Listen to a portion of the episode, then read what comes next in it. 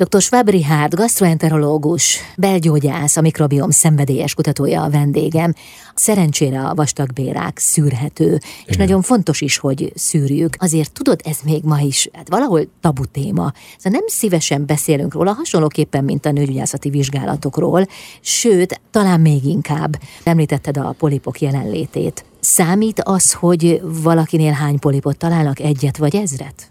Hát abszolút. A, ugye a számuk is számít, de, de nagyon számít az is, hogy milyen a, a stádiumuk. Tehát leírták egész pontosan, hogy milyen mutációk sorozata vezet ahhoz, hogy először csak egy pici gyulladásból nyálkaártya kiemelkedés egy ap- apró gyulladásos polipusnak mi hívjuk most mi, ez hiperplastikus polipus, vagy most nem mondom itt végig az összes formáját, és aztán végül egy, rák, egy konkrétan rák megelőző állapot, majd egy helyben növekvő daganat még nem töri át a szövetek közötti határmesdjét, egy, egy úgynevezett institu karcinom alakul ki, aztán meg egy, egy invazív rák. Tehát mindennek a stádiuma, mind a kiterjedése, mind a, számossága, ezek mind fontos tényezők. Nyilván minél több a kockázati tényező egy páciensben, annál több helyen tud párhuzamosan kialakulni egy ilyen szabályozási zavar. Most úgy tűnik, hogy hogy ráadásul a szűrésnél egy, egy nagyon új aspektus is van, egy úgynevezett biofilm képződés, ami ami egy borzasztó fontos jelenség, és azt kell, hogy mondjam, hogy gasztrentológusként mi is, hát én is már több mint 20 éve privát praxisban is nézegetem ezeket a rosszul előkészített vastagbeleket, és bosszankodunk, hogy a beteg már megint nem készült elő rendesen, stb. stb. Sokszor meg fogadkoznak, hogy de hát ők bevették az előkészítőszert, és akkor itt megy egy óriási nemzetközi polémia is egyébként el, hogy mi is a helyes formája az előkészítésnek, ami a betegek számára elfogadható, stb.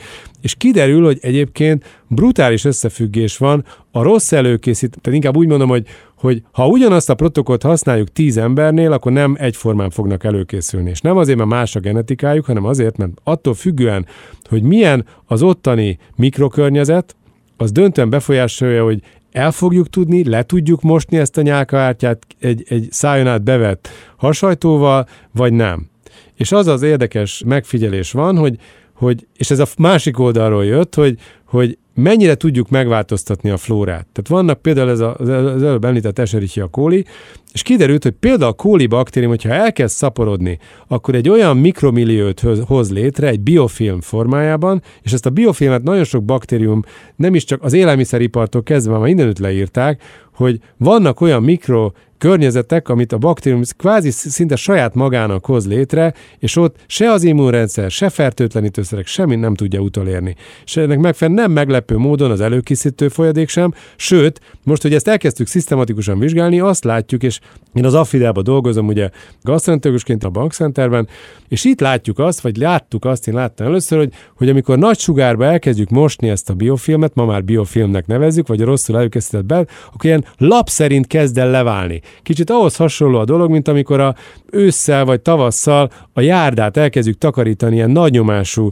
vízmosó cuccal, és akkor kiderül, hogy, hogy nem is az a színe a járdának, amit gondoltunk, hanem, hanem egy ilyen furcsa réteg gyakorlatilag így le, lejön egy ilyen koszos réteg, és tök más színű a beton egyébként alatta, és kiderült, hogy egyébként nagyon sokszor, hogyha rásik eső, stb. nyálkássá is válik.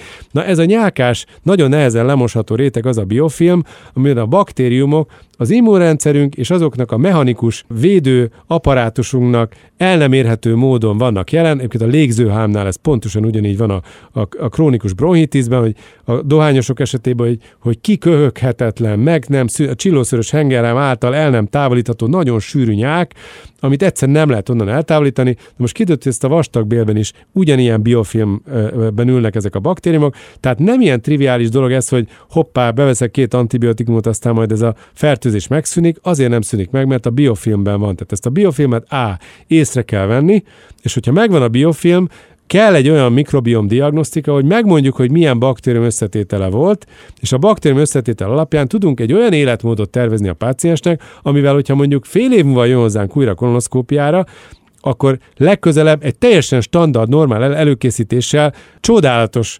gyönyörű nyálkártya felszínt látunk, tehát ezt a kóros biofilm képződést nem csak megszüntetjük, hanem utána meg is lehet előzni. Magyarán az endoszkópia az nem egy terápiás beavatkozás, csak látjuk azt, hogy ez a biofilm képződés igenis aktív, megvizsgáljuk, össz, meg, meghatározzuk a, azt a a baktérium összetételt, ami alkotja a biofilmet, és utána olyan életmód intervenciót végzünk, ami ezeknek a baktériumoknak nem kedvez, nem kedvezi az életciklusát és a növekedését, magyarán számukra kellemetlen környezetet teremtve megszüntetjük a baktérium túlnövekedést és a biofilmet is. Teljesen megszüntethető? Teljesen. Jövünk vissza. És ez visszavizsgálható. Tehát ahogy a polipképződésnél látjuk, és azt is látjuk ezzel kapcsolatban, hogy olyan betegeknél, akik nagyon sokszor volt korábban poliplevételük, és rendszeresen évente kell jönniük, és hát ugye átkozzuk a genetikát, hogy jaj, hát a családban van így, meg úgy kiderült, hogy nem, a, a biofilmet kell megszüntetni, és ez esetek, nem mondom, hogy minden esetben, de nagyon-nagyon nagy többségében a visszatérő polipok megszűnnek. Mm.